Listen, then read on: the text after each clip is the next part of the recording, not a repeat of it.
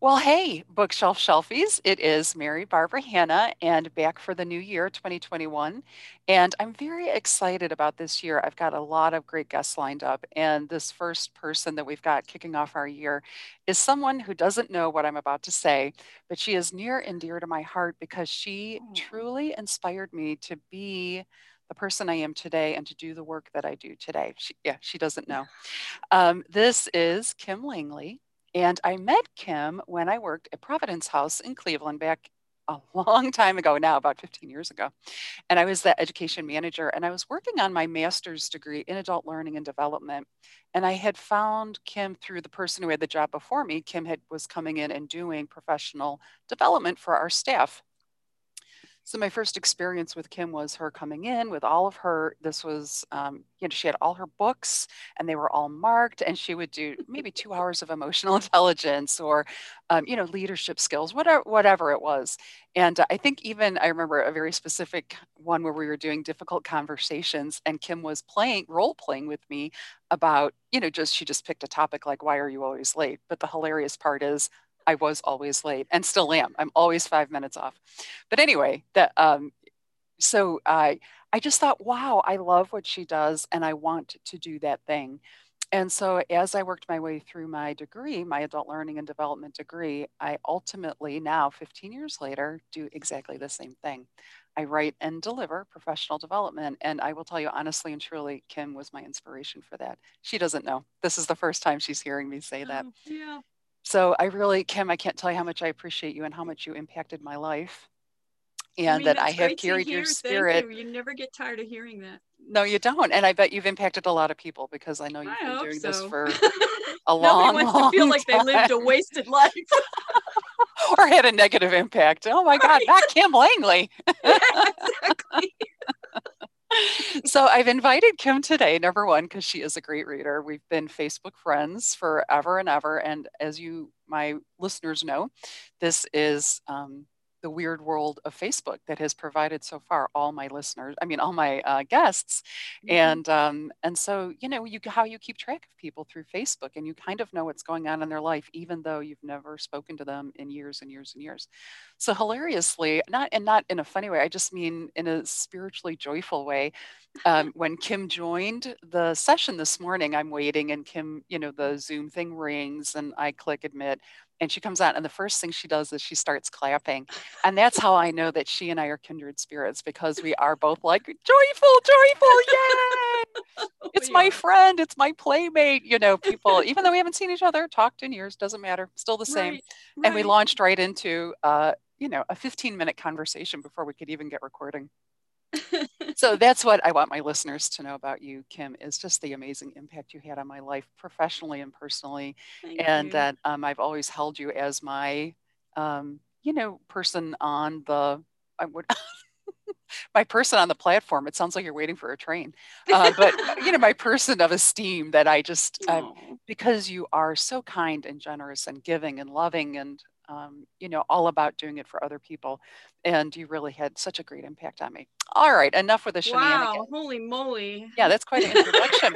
um, so now I really will get on with the interview. And uh, what I want you to do is, yeah, tell people a little bit about yourself, whatever you would like.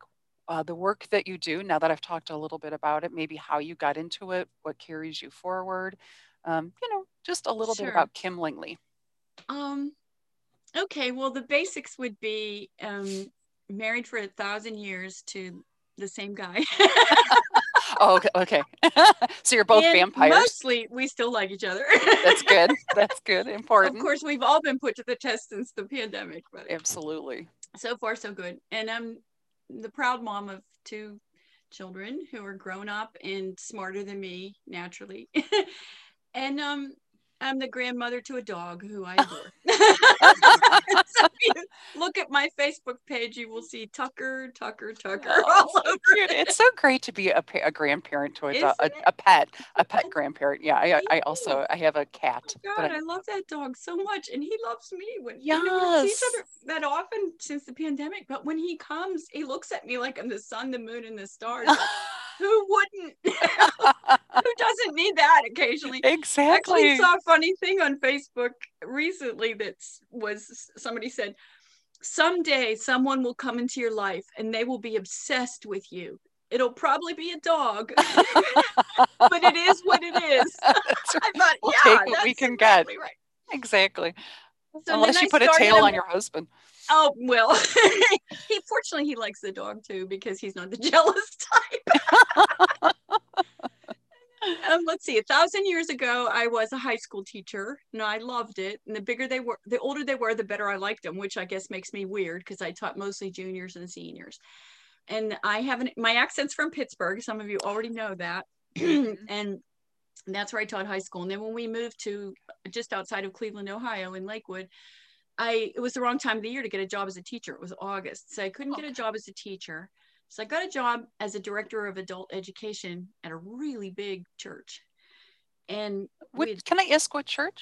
yeah, yeah, it was St. Francis de Sales in Parma, which Oh, okay. some people know even when they're not from Cleveland because everybody makes fun of Parma Right. for their pink flamingos.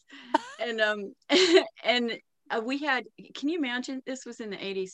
We had eight services on the weekend, Wow. four clergy on the staff, Wow. and 4,000 people on the rolls. That's, you know, yeah, for the it ol- was for the people who grew up Catholic, that makes a lot of sense. But if you're not Catholic, you're like, like, "What?" what? Yeah. I know. Now we would consider it a mega church, I suppose. yeah, right. Right. But just the job almost services. buried me because it was, you know, it was so big.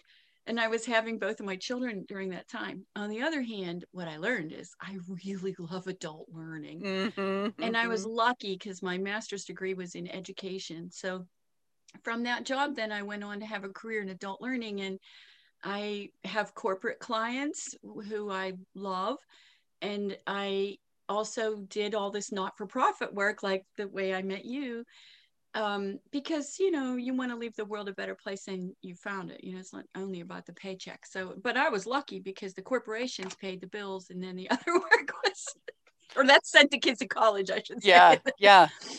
so it's been awesome and i'm um i guess i'm semi-retired now but i want to put the emphasis on semi because i still love by choice. teaching right you know with the pandemic has changed everything although not there have been a lot of bright spots for me in it and what not least uh, you know how grateful i am that i had work that i could do from home so Yes. I have done some remote teaching and I'm investing now that we're seeing how it's all going to go.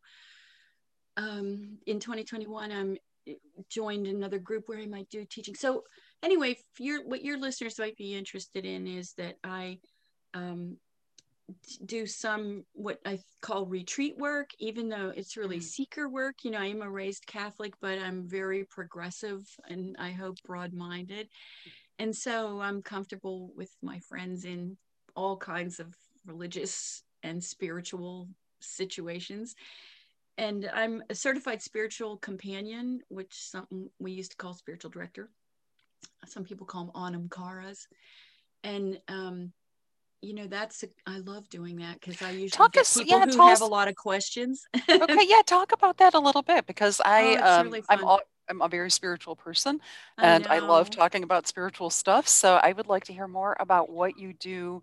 How do people access you and um, how did you get started in that? Go down that road a little bit for us. Okay, thank. I'd be happy to. So, um, when I was in my 30s, I was like most people in their 30s, trying to figure out what is life all about and how will I use my time on the planet and all that. And so, um, first I went to a counselor, and that was very helpful. Um, I had a very loving family, but like many families, we put the fun in dysfunction. So, you know, there was, there was a few things to figure out. Let's put it that way. Oh my gosh. and so when then when the counselor sort of you know said okay you're you're good You're done. Yeah, yeah. They I broke up with you. It's Yeah, always exactly. startling when In your a good way. therapist is like, "Well, guess what? We don't have to see each other anymore." And I, I go, I'm like, um, I have a new problem. I'm pretty sure you cannot send me out there by myself. But yeah, it's a sad, sad Yeah, this is why um, we were friends all these years right. that's exactly right but you can't send me i really need a keeper i can't be out Exactly. there by myself Exactly. so I went looking uh, semi actively for somebody to mentor me. And I was introduced to um, a woman who was a spiritual director and I had never had one. I hardly knew what they did, but I knew I liked her. After like an hour of conversation, I'm like, this this woman is wise. Mm-hmm, I want to mm-hmm. I want to hang in her orbit a little yes, bit. Yeah. Lucky me, you know, she said yes and she and of course she had a lot of directees, but um we she was my director for almost 30 years until she passed away last oh, year and oh, uh, boy, sorry. I still miss her every sure. day. And she, yeah. I joked that she was i mean it wasn't really a joke she was my spiritual mother you know i had oh that's amazing that's a real that's a serious tie yeah and i mean not everybody one. has that relationship with their spiritual directors so you know and it was 30 years growing yeah. but um, what does a spiritual director do mostly they listen and they ask good questions oh. and what oh. makes it, they try to anyway and what makes them different from a counselor the things you bring to a spiritual director are more under the umbrella of pastoral counseling mm-hmm. slash spiritual development mm-hmm. slash adult learning mm-hmm. so they mm-hmm. help you as you want to be helped a good spiritual director has no agenda to push to um, navigate like moral dilemmas and mm.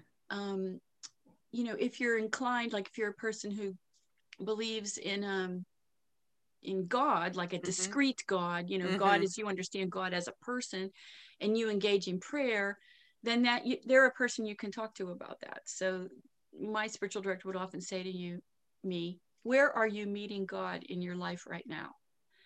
At you know, and I'm no fundamentalist, that's for sure. So I not one who thinks God sends you tests and then, yeah, right, right. How are you doing down there? You know, I, I don't that's not me. I don't mean yeah. to step on the toes of anyone who believes that, but I don't. And so the notion of who that God was over the 30 years really evolved from kind of what I learned as a kid in school or yes, yeah. classes, you know what I mean, into what, at least to me, is a more satisfying adult relationship and understanding of who God is, you know. Mm-hmm and mm-hmm. so and uh, you know and then she was a reader and i'm a reader so you know she'd have me reading jewish mystics and a little mm-hmm. buddhism and then mm-hmm. catholic theologians and it was just unbelievably expanding so at this point in my life i would say i am not interested in any spirituality that is not expansive yeah yeah you know i actually am quest- tempted to say how do you feel when you hear me say that oh, I I feel of course. I'm we're you and I are must be spiritual sisters because I'm absolutely right where you are. Yeah. I grew up Catholic. I left Catholicism and became Jehovah's Witness. I was um, oh, Jehovah's Witness for about 10 years and um, left there. And when I left there, I certainly was having a spiritual crisis. Mm-hmm. And, um, you know, I had grown up, when you grow up Catholic, when you grow up in a religion, you know they just tell you what to believe and you're a small yeah. child so you do right. you know when you convert to a religion you're doing it because you're making a conscious choice and you're choosing things yeah. and when you leave a religion again you're doing it for conscious reasons right. um, and it sent me on the path of a little bit of spiraling out of control spiritually because i didn't sure. know the truth anymore what's real and what isn't and i remember asking several people um, you know what what should I believe? What should I believe? Yeah. And pretty much the answer was you have to just figure it out for yourself, which is a right. really, as you know, frightening, it frightening is. place to be. It's like staring into the void. Yep. It really is. And so these many low, these many years, so 20 years later, I've been um, on a consistent spiritual seeking um, path, journey, all those mm. cliche words. Um, but I'm just like yourself, I'm actively doing it. I'm actively yes. seeking answers and asking God about things. And yes. one of the biggest revelations I had, I think, and is uh, when I moved to Hong Kong, I, you know, I because I've been on my own, I feel very protected and very close to God because He's all I have. I don't have a priest and a congregation and um, a choir and you know any of those support group type things. I just mm-hmm. have Him. And when I moved to Hong Kong, um, it was interesting how much more I developed that relationship with him because it's easy to be close to God when everything is great. Yes. But when you're thrown like anybody into the raging waters, you know, what what do you really believe now you know Right, right, exactly to your point how's it going down there Yeah. and uh, Yeah. and so um, I was at this. I was Mm. trying some different churches, and um, because I don't belong to one congregation or another, and so I was at a an Episcopal church or an Anglican church, I think, Mhm. because Hong Kong was. Um, you know, a British colony for so long, so they have Anglican churches there. And the choir walked in. It's a big, big uh, St. John's Cathedral. It's spectacular there. And anyway, the choir was leaving and singing. And the I can't tell you the song they were singing, but I just remember listening. And they're singing in English, which was great. Yes. Um, and they're singing, you know, what something like, "What if we are all brothers and sisters? We are all one." You know, across. Uh, you know, essentially saying look, we, we might be Hong Kongers and we might speak a different language and have an entirely different culture, but we're still brothers and sisters. Mm. And so I was like, and because I don't know if you've, how much you've traveled or, or have had the opportunity to be in other countries, but when you live in a place where people don't speak English as the first language, um, my husband was traveling. I was literally alone in this country. Right. Um, so anywhere you go, go to the grocery store, go to the market, Right. Anything you do, bank, um, the everything, there is some English, but primarily they speak Cantonese. So you Mhm. spend a lot of time not hearing your own language. You don't know what people are saying. You're completely disconnected.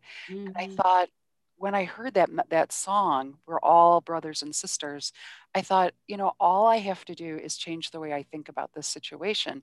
So now when I go out in the street, even though I don't know what they're saying, that woman is my grandmother and that man is my grandfather, and they don't mean me harm or ill will or anything. I'm mm-hmm. related to these people. And that. when I could start feeling that way, I my whole perspective changed about how I relate to people in the world. And I had to go to Hong Kong to find that because there wasn't any way to experience it here in the Right. US. Right. Um, so when I hear you talk about being a spiritual seeker and expansive, I'm right there with you because I think it's it's key to the continual development. And really, when you said um, uh, an adult learner, it meant to me that lifelong learner. yes. You know, we're Mhm. really, as adults, you have that opportunity to be a lifelong learner. And yes, it is scary. And yes, it can be um, unsettling. And having a spiritual director, or in Hong Kong, I actually found a great group. My friend Kate Wiseman um, started a spiritual literacy group that I belonged to for the about four or five years that I um, I love that that she and I oh, it was amazing and um, she was our spiritual director. Uh, Mm. um, and but we really, as a group, were spiritually directing each other as well. She kind of facilitated, right? Um, and I, I, I, she's moving back to the U.S., so I'm hoping to rope her into some conversations, but also interviewing her. Um, and then recently, somebody, and you may, I'm sure you've heard of this book. It's called A Course in Miracles. Yes. Uh huh. Yeah, I've never heard of it, don't know anything about it. And a friend of mine just sent out this random email and said, like, hey, somebody suggested this book, so I'm going to read it. If anybody wants to read along, let's make a little group. And I'm like, well, I'm in. You know, I haven't, Right. that's fine. Wow, what a mind bending, mind blowing book. Yeah, it's been quite a while since I read it, but I know it's done a lot of good for a lot of people. I mean, it It- didn't capture all of my philosophy, but not but so much as and I'm appreciative of how many doors it has opened Yeah. For I mean, again, you, I, I think, um, Mm. I, I don't want to say like I, I pick and choose what God is and isn't. I think God just is. And it's me getting to know Yes. his isness. And, um, you know, every book I pick up, maybe not every single thing is applicable, or I can't understand every single thing, or yes. I, for, for whatever the differences are. Maybe it's cultural, maybe I'm just not, you know, developed enough, or I'm past that, or, you know, again, to your point, Exactly. I'm past the, um, you know, God is going to punish you piece. That's, that's not going to happen. Right. Yeah. So anyway, so as we, used to say that um their their belief was that when a person dies, you meet God face to face, and for the first time you see what perfect unconditional love is like, and you judge yourself because you see mhm, where you fell short of that, mhm, and you unless you have the hardest heart imaginable, you f- you um are deeply repentant and then you fall into God's arms. mhm, And I love mhm. that idea that, you know, if God is love, and often when I pray, I just pray about love, you know, because I'm, I'm, not as comfortable as I used to be with the idea that God is a him or a her. Right, right. Just the vernacular. Right, yeah. right. I kind of like that Martin Buber I and thou uh-huh.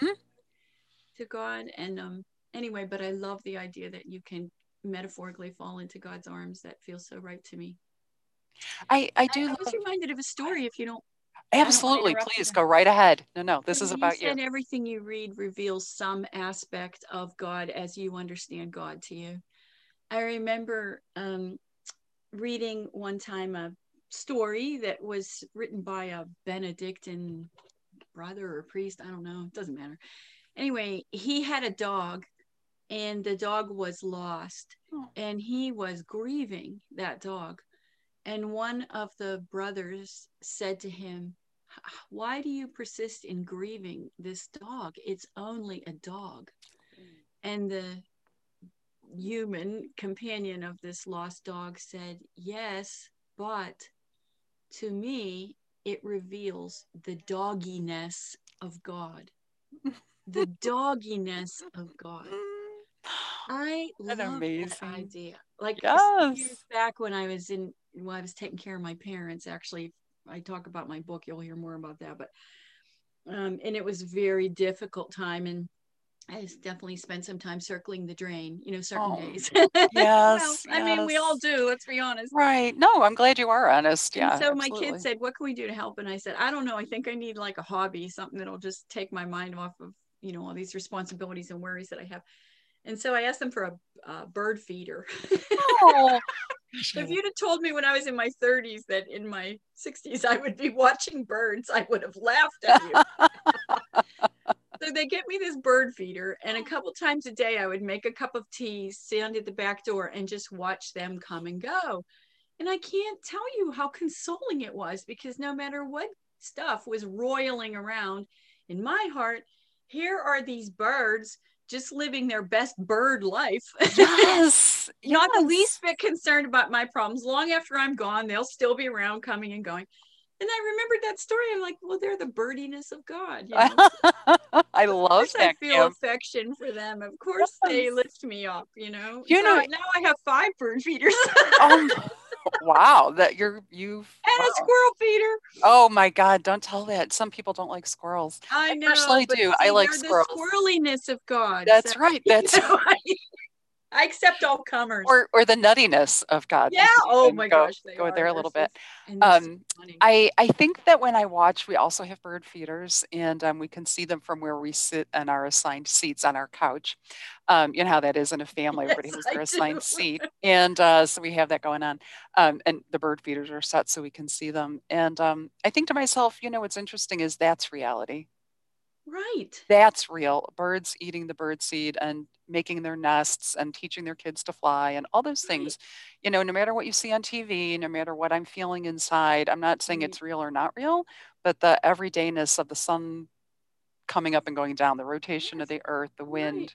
And so being outside or being a part of that reality is far more interesting to me yes, and godlike and spiritual grounding yeah exactly and this is one of the reasons why as i um in the last i don't know maybe 10 years well you asked me this all started with well, how did you decide to become a spiritual companion oh yeah yeah great and now we just circled right back around to that because um in the last 10 more a little more than 10 years now i think i've been leading poetry circles as a um, source of kind of very loosely spiritual, very expansively spiritual conversation. So mm. sometimes the G word never even comes up. People may not talk about God, but they talk about, you know, what's on their hearts and what it means to live meaningfully and so on. And we use these poems that I choose as a springboard for that. I love them. Around a theme.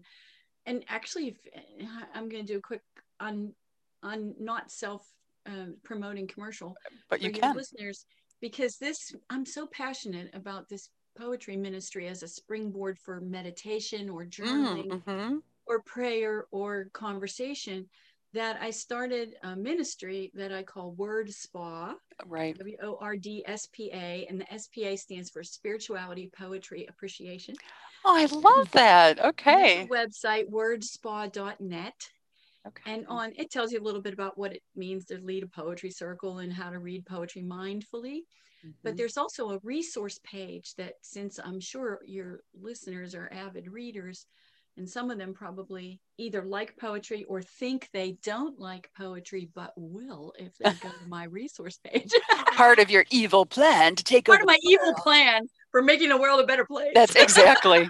I'll get you, my pretties. yeah exactly so they're they're like all free all the um, pdfs of the programs that i've circles that i've led over the years are all up there and so you can pick a topic so one that people might be interested in now is um, poems poems during a time of endurance or something i Mhm, called mhm. it another one was um, well i did advent and i've had done lenten programs so if you have any people in ministry they could use that as a resource and then I have one um, just on womanhood and one on um, a lot of them are like growth and development oriented, of course, because you can see that's sort of my raison d'etre.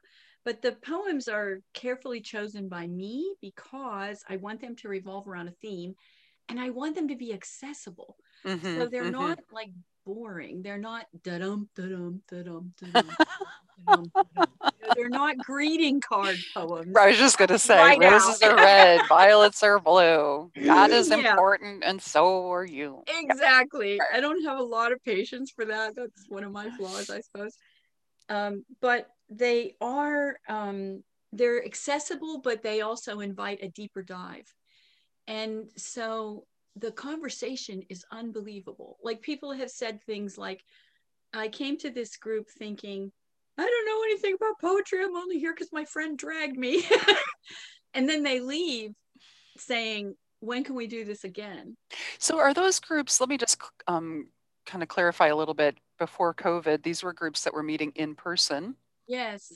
And now are you doing it online? Now you're doing it on Zoom. And Mhm. how does somebody get onto the Zoom? Okay, so there's a couple ways. Um, one, I'm on Facebook and I have a um, page for the word spa ministry. So a, a kind of minimal engagement would be like that page and make it one of your see 1st Mm-hmm, And you'll get a poem every couple of days that are mindful and seasonal and could I feel like I'm on words. I must not have, because I know that I, I mean, I You know about Word Spa, it. but I'm not sure what is why I don't see my poem every couple of days. All right, so I Well, just I made a note the for myself. algorithms of Facebook are an enormous mystery. Yeah. So, and I've read a lot about them, but then of course they also change. Yeah, yeah, So a big thing is if you want to keep seeing it, you have to like it all the time yeah. Oh, and I or- see what you're saying. Okay. and or comment on it. So what Like I invite people Gotcha. to do is pick a word or phrase from that poem that they really love and put it in the comments. And that's actually quite interesting to see what people pick out and put in the comments. Yeah. It'll come to you. Or you know, you how you can set Facebook so that there's this kind of default setting where you see certain pages first. So Yeah, yeah. That's what I do because I Gotcha, since the book came out, so many people friended me, which is lovely. I I always want to say yes to that. But now like you almost never come up in my news feed. I would have to go looking for you. I How can that be? I know. Doesn't matter, we're still up in my connected. really, I can tell you there's nothing interesting going on down here. I Um, don't believe that for a second. so so it, so you are doing um how often does word spa meet to talk about poems are you meeting once a month or twice do- No, I mean, I'm not saying I wouldn't be open to that if there was a group. oh okay but it's not a set repeated It's not a time set time, Gotcha. and that's why the best way to find out about them is to friend me personally. You Kim know, just Kim Langley. Langley Mhm. um, on Facebook, or to join the Word Spa page because I always post a circle there. okay And then there's a little um, reflection center in Lakewood that kind of sponsors that. They have the Zoom link that brings in the oh that's awesome it is awesome because the group change there's a core group who loves it and they never miss it and then there's another group that revolves around that core group that meet comes when they can Mhm. and then we always have a couple new people every time and last time we just did one during advent and i think we had 30 35 people and it oh was that's marvelous amazing you know yeah i mean i always i always get something out of it and i Yes. poems. do you know what i mean yeah something about reading them together yes them out loud. You know, they Mhm. fall on the ear. And then we do this pick a word or phrase and speak it into the circle. It just takes on a whole different thing and it sort of i don't know like calls something up in you and then um, and i'm the facilitator. So my job is to make sure that nobody takes too much of the time up or says i keep the group so safe like that's my job you know? Yeah yeah. so it is safe and people come back over and over. So for a while we were doing some, about five a month, year since the pandemic we've maybe did 3 Mhm. but anyway people are very welcome to uh, email me great just email me and I can Yeah. tell you more about it if you and and you, they can also go to the your website. yeah the website so Yeah, but the website, actually, wordspa.net I'm I'm lazy because I don't oh, you can't do everything programs on the website. I can't keep up with it. yeah So Facebook facebook is, really, is the best Mm-hmm.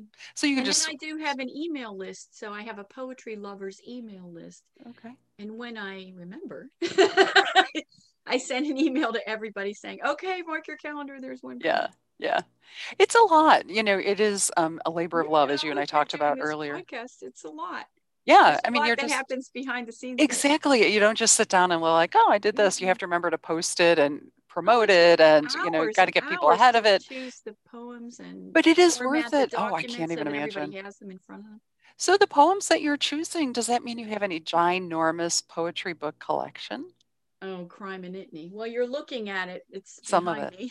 yeah yeah so a thousand years ago, as a youth in college, I was an English major.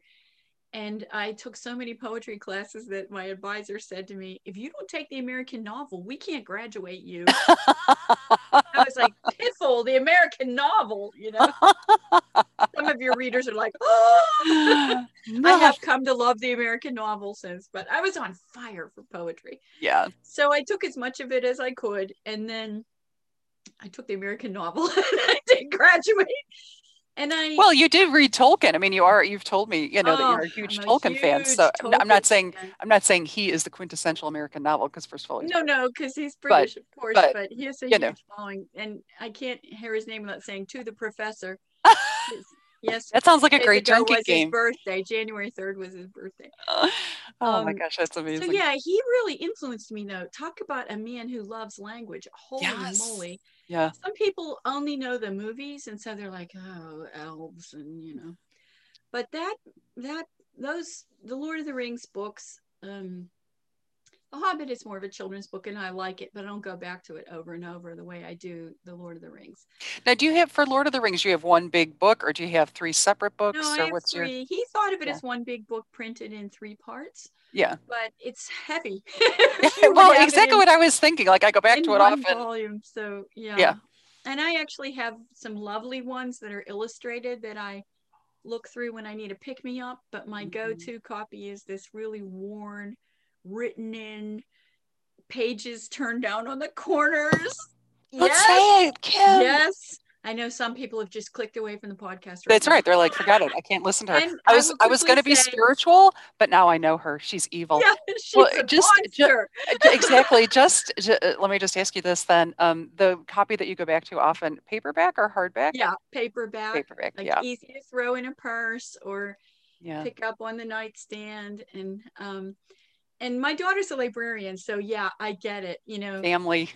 yeah don't where's my book like don't lay your book down like this Oh, you know i mean right. i've seen Oh. people lose their minds online because somebody's book was like that don't turn the corners down in a library book but like these are my books my thought books That's right. I get to underline my favorite quotations and i'm a language nerd big surprise there so was tolkien of course so he will use a word that's really descended from old english and not in Mhm. common use so i circle those and i look them up in the online Oh, oxford so english awesome. dictionary oh it's really There, you know, can I just tell you, this is, um, you know, my idea of heaven is um, that we just have this unending eternity to read amazing books and do the No research kidding. and learn that information. I don't do anything. Well, that isn't true. I do do something with it, but um, you know, most of the time, I just have this unending desire to learn yes and me I too. there's there's so I mean, and I think that's one of the saddest parts. I don't mind getting old. I don't mind being, you know, 30. I'm kidding. Yes. 30 times two. me Uh, either oh you just faded out for a second like i can't hear you now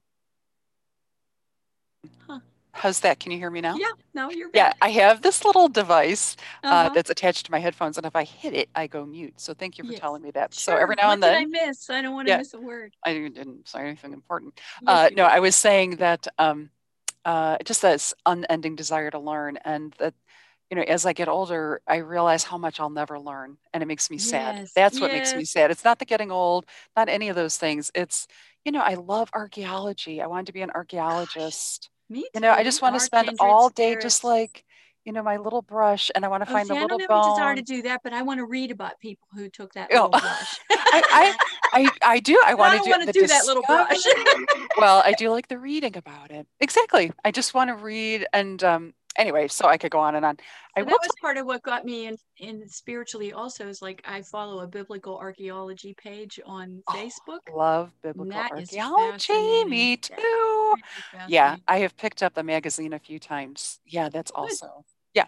Um, so I'll tell you very quickly about Yes. Tolkien.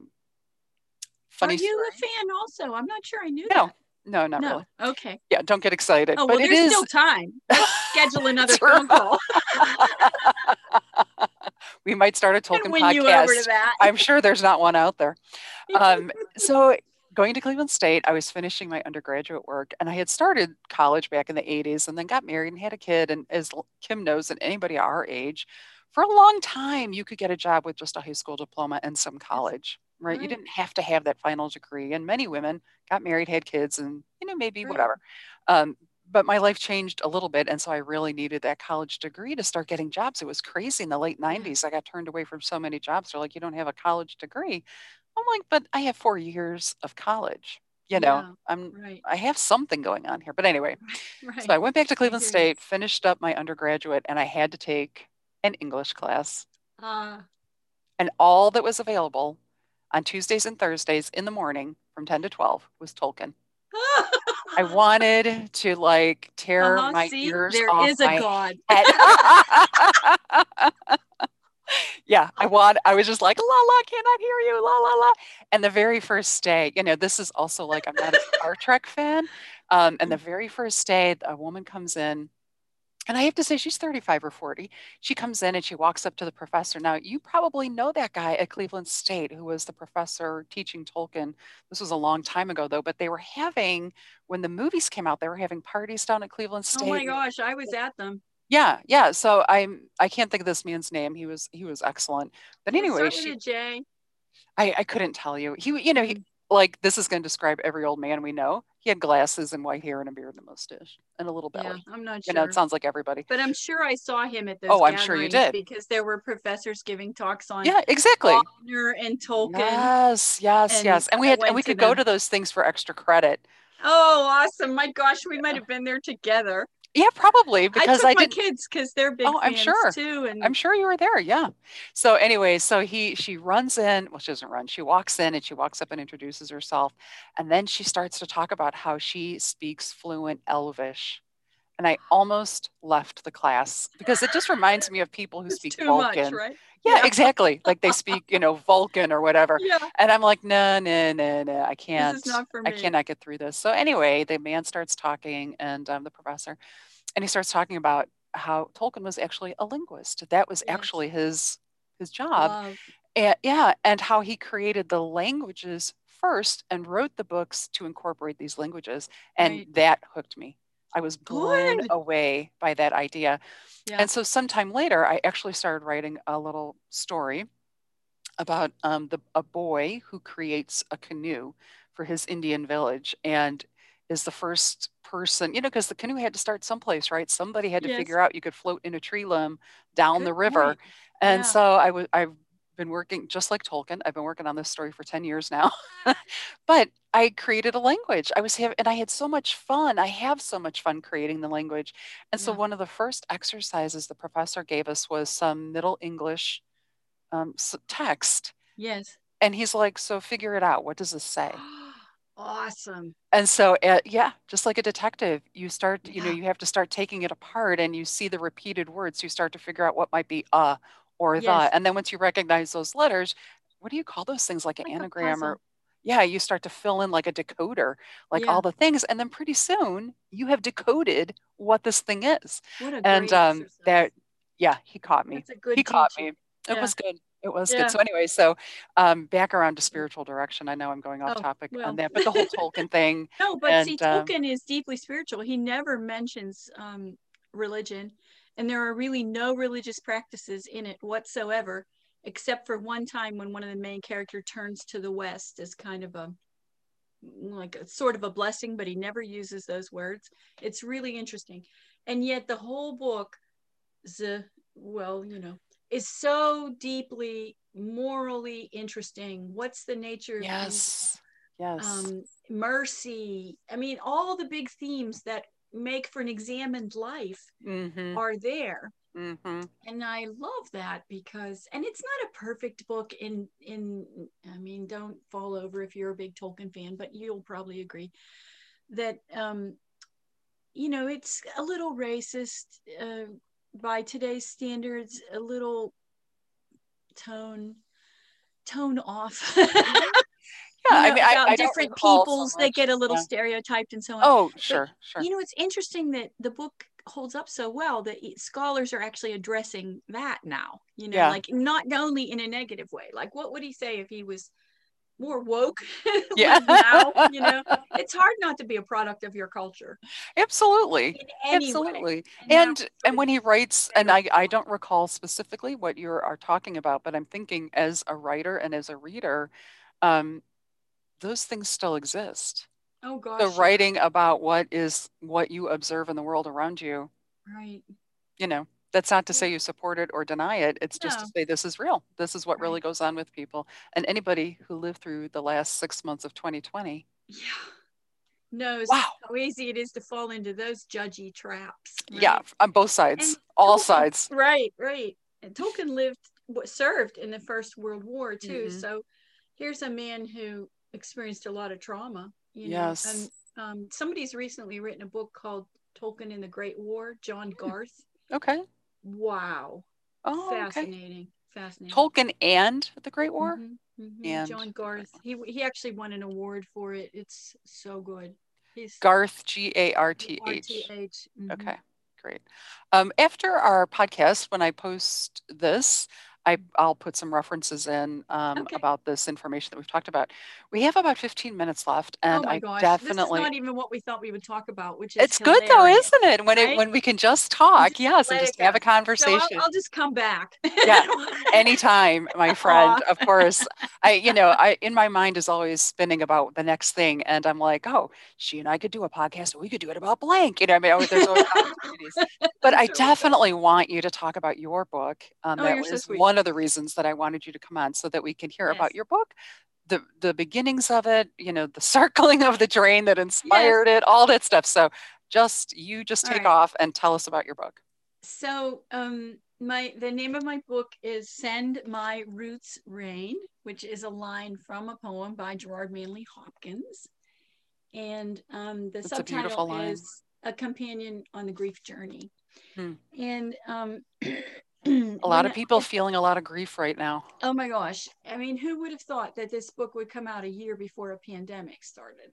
yeah So so let's see how to even talk about it. Well, it took me 4 years to write it. So you know it's not anything just off the top of my head or inspirational frou frou. I mm-hmm. went through gazillion drafts. I had the most amazing beta readers. I'm very blessed to know quite a few counselors and chaplains and clergy who I think have their heads on straight and um, spiritual directors and s- many. I had at least 10 beta readers wow that's a lot for a book and they just made the book so much better so and then i did about 40 interviews with grieving people and people who Mm. minister to grieving people Mhm, over the four years because i wanted the book to really have the wisdom the accumulated wisdom of those who've suffered and those who work with those who've suffered yeah and so I can brag's not the right word, but I can enthuse about the book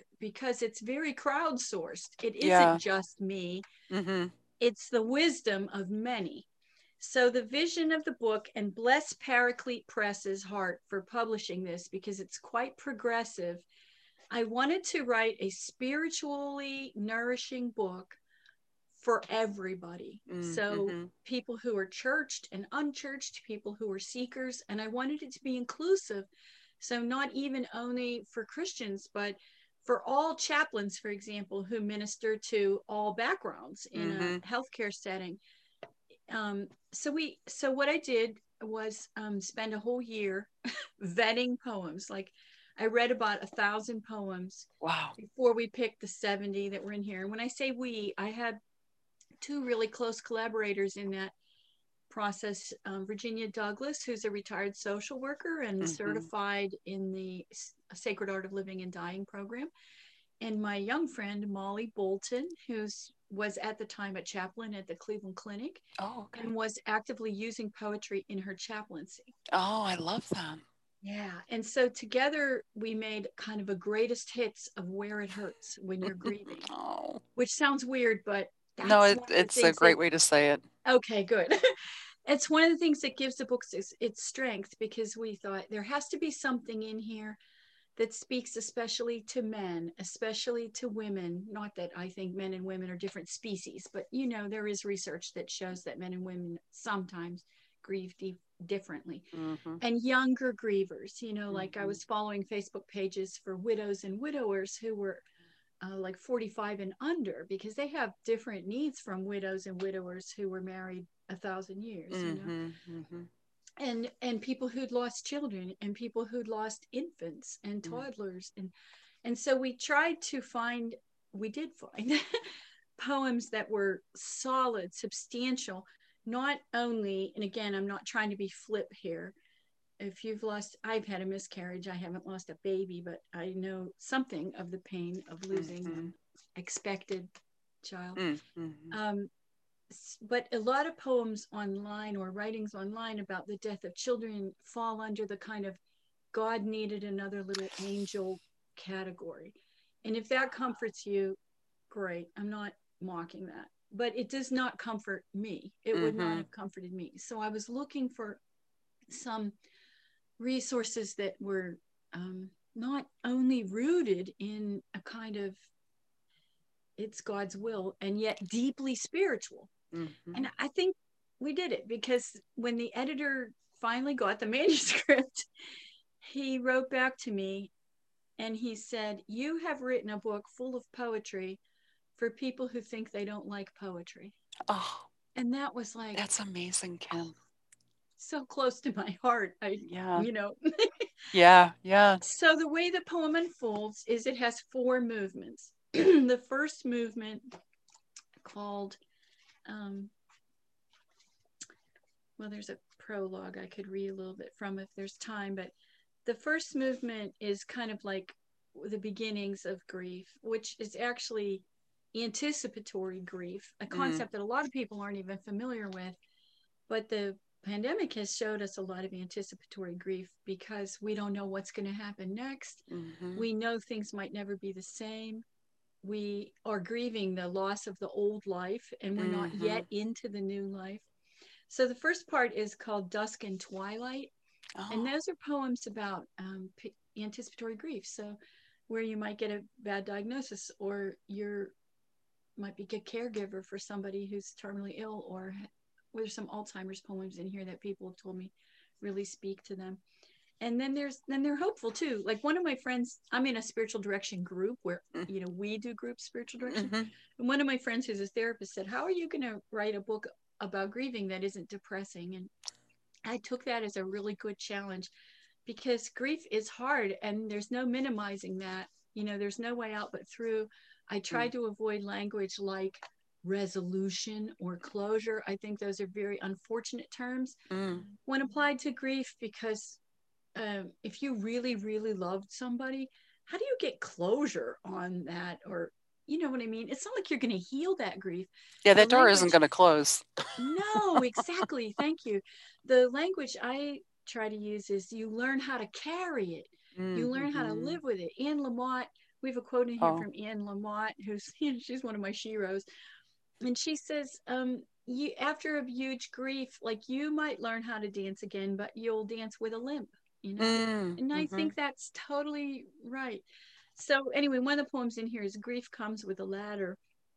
and it starts friend you ask when it will end that's what everybody wants to know all i know is grief comes with a ladder though not for ascending and boy because until you kind of go down into it, and of course, the research of Brene Brown shows this mm, too that mm-hmm. if you're not willing to feel the lows, you rob yourself of the highs. Mm-hmm. You know, mm-hmm. sorrow and joy are inextricably mixed. So, anyway, that's a beautiful poem. All of all of these poems that we chose are like gifts from the individual poet. I didn't write any of them. I'm not a poet. I'm a vetter of poetry. um, but they're individual gifts from voices of wisdom who have taken their pain and boiled it up into something distilled, distilled mm-hmm. language that really is a powerful springboard for reflection. So the way it goes is there's a poem and then a reflection that I wrote and that my beta readers improved, and then a quote from somebody. And that way, if a group uses this, because it was designed for use by professionals, this is why it took four years, because I'd write, I you know, I'd write a draft and I'd be like, okay, what's in this for chaplains? Mm-hmm, and I'd be mm-hmm. like, okay, what's in this for individual grievers of all ages with all kinds of losses? Yeah. And then I'd write a draft with, okay, what's in this for use at a funeral? Mm. what's in this for use as somebody who doesn't have a community but is a deep seeker and prays or meditates or writes in a journal mm-hmm, mm-hmm. and so I, I without weakening it without diluting it that's the trick so amazing how can this be something that a group could use or an individual could bring to someone who's grieving or a person grieving alone could use so let me ask you, Kim. Uh-huh. So when you when you conceived of this idea, what was what was going on? How did you just? I mean, what you just woke up one day and you're like, you know what we need in this world? no, no. I know it was, um, like some people would call it a synchronicity. Mm-hmm. Some people would call it the providence of God. I don't know what to call it. Amazing, maybe.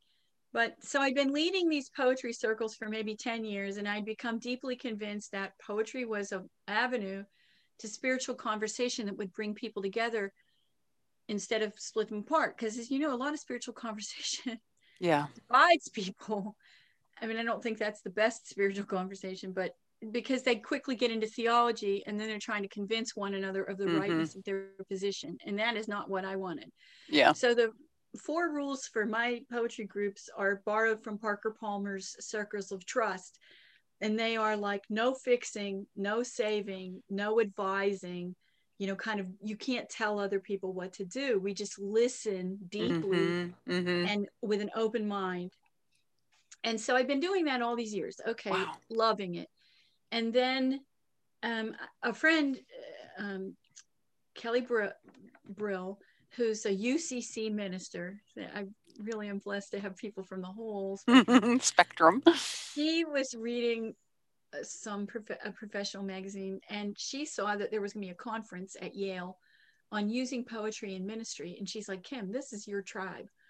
So, you know, I'm, I'm working full time giving workshops and retreats, and I'm busy and that would all be unpaid days and blah blah blah. And I supposed make a long story short, I spent two weeks trying to talk myself out of it. oh, I'd have to get a plane ticket. Oh, I'd have to get a room. I'd have to get my hair cut. yeah. I'd have to pack. Right. Yeah, all the awfulness. It, it, didn't work. Yeah, right. Exactly. So, the whole time you're like making this is my tribe. Yeah, exactly. totally beckoning to me. So I went it was awesome. There were only about 60 of us there, but there were people from all over the country, all kinds of ministries. Some of them were leading writing groups for, you know, like cancer patients. Some of them were mm. clergy. Some of them were using poetry and preaching. It was really interesting group. So every day when we would have a meal together, people would mix up, and then we'd often start by going around the table saying, you know, what brings you here? Mm-hmm. So what? So we were doing that one day, and I say, well, I'm leading these poetry groups, and they say, oh, you're helping people write poetry. No, that's what everybody thinks when I first tell them what I'm doing.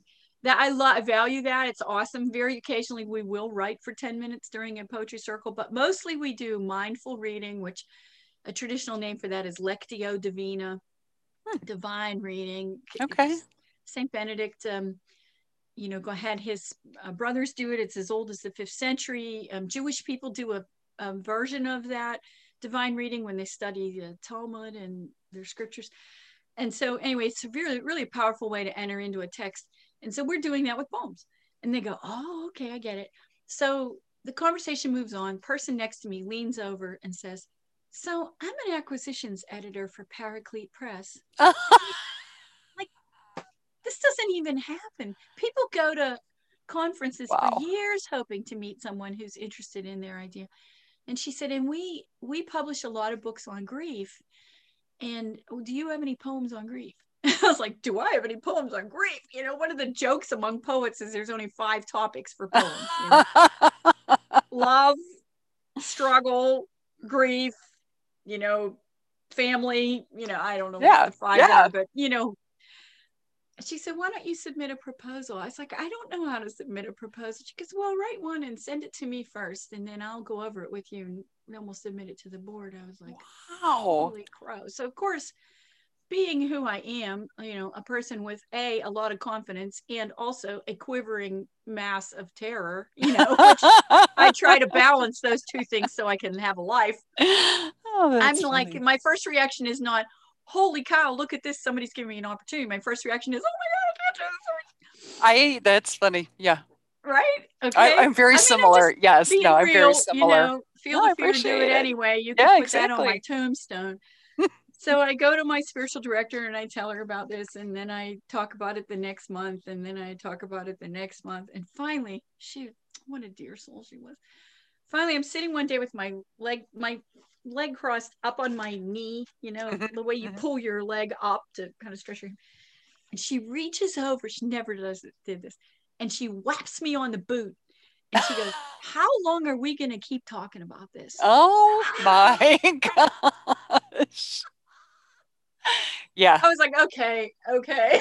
yeah, right. Nudge, nudge. Yeah. Come I, said, I don't know. I'm scared. She goes, Well, of course you're scared, but you've been preparing for this your whole life. How many poetry majors do you think there are out there who have a degree in education, spent their whole life in law in adult learning, blah, blah, blah, blah, blah. Right, right, right. You are the whole exactly all the pieces puzzle pieces so my came together and it was your face so I did it. I submitted a proposal and God save me, they took it. That's amazing. God save you, but uh, you know, the impact you're having on people who read the poetry oh, that I hope so. I mean, I do it. get I get lovely notes from people who are using it, and that keeps me going. And of course, you're never done with a book because even after it's written, nobody knows about it. Right, so right. Thank you for the opportunity to tell people about it. I'm always trying oh, to absolutely get Listen, the word we, out there because it is such a useful tool. You know. Absolutely. Um, unfortunately, because we are talkative, our time is running out a little bit. Um, but I would love it. Do you have one particular poem that you would like to share, or anything in particular that you would like to read from that book? And it, it you don't have to. I'm just inviting you to share um, something. So much, you know. Yeah. So, what I didn't say is that during the period when I was writing this book, both of my parents, who'd been in very good health when I started, oh. declined and then died. Oh, I'm so sorry. And they both died right before the manuscript was due.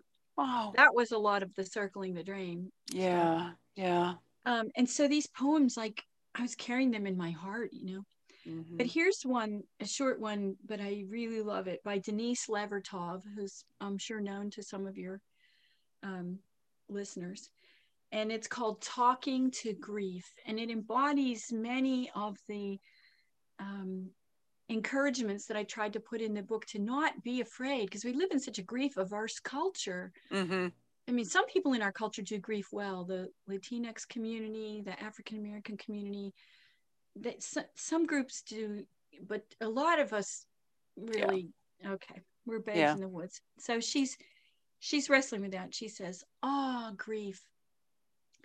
I should not treat you like a homeless dog who comes to the back door for a crust, for a meatless bone. I should trust you. I should coax you into the house and give you your own corner, a worn mat to lie on, your own water dish. You think I don't know you've been living under my porch. You long for your real place to be readied when winter comes. You need your name, your collar, and tag. You need the right to warn off intruders, to consider my house your own, and me your person, and yourself my own dog. Kim, that's really that's really touching and in some ways very appropriate because we were talking about the dogginess of God yes. earlier. I love that that's the one you ended up picking. I can't thank you enough for your time today. One uh-huh. last thing, how can people get the book? Oh, well, a great way to, is to go straight to the publisher, Paraclete, P A R A C L E T E Press. Okay. I'll put a link to it. Okay. And if they put the title in the coupon box, Send My Roots Rain, they'll actually get a discount. Um, because anybody who comes to one of my workshops, which this is sort of, uh-huh. can use the Send My Roots Rain as a coupon to get a discount.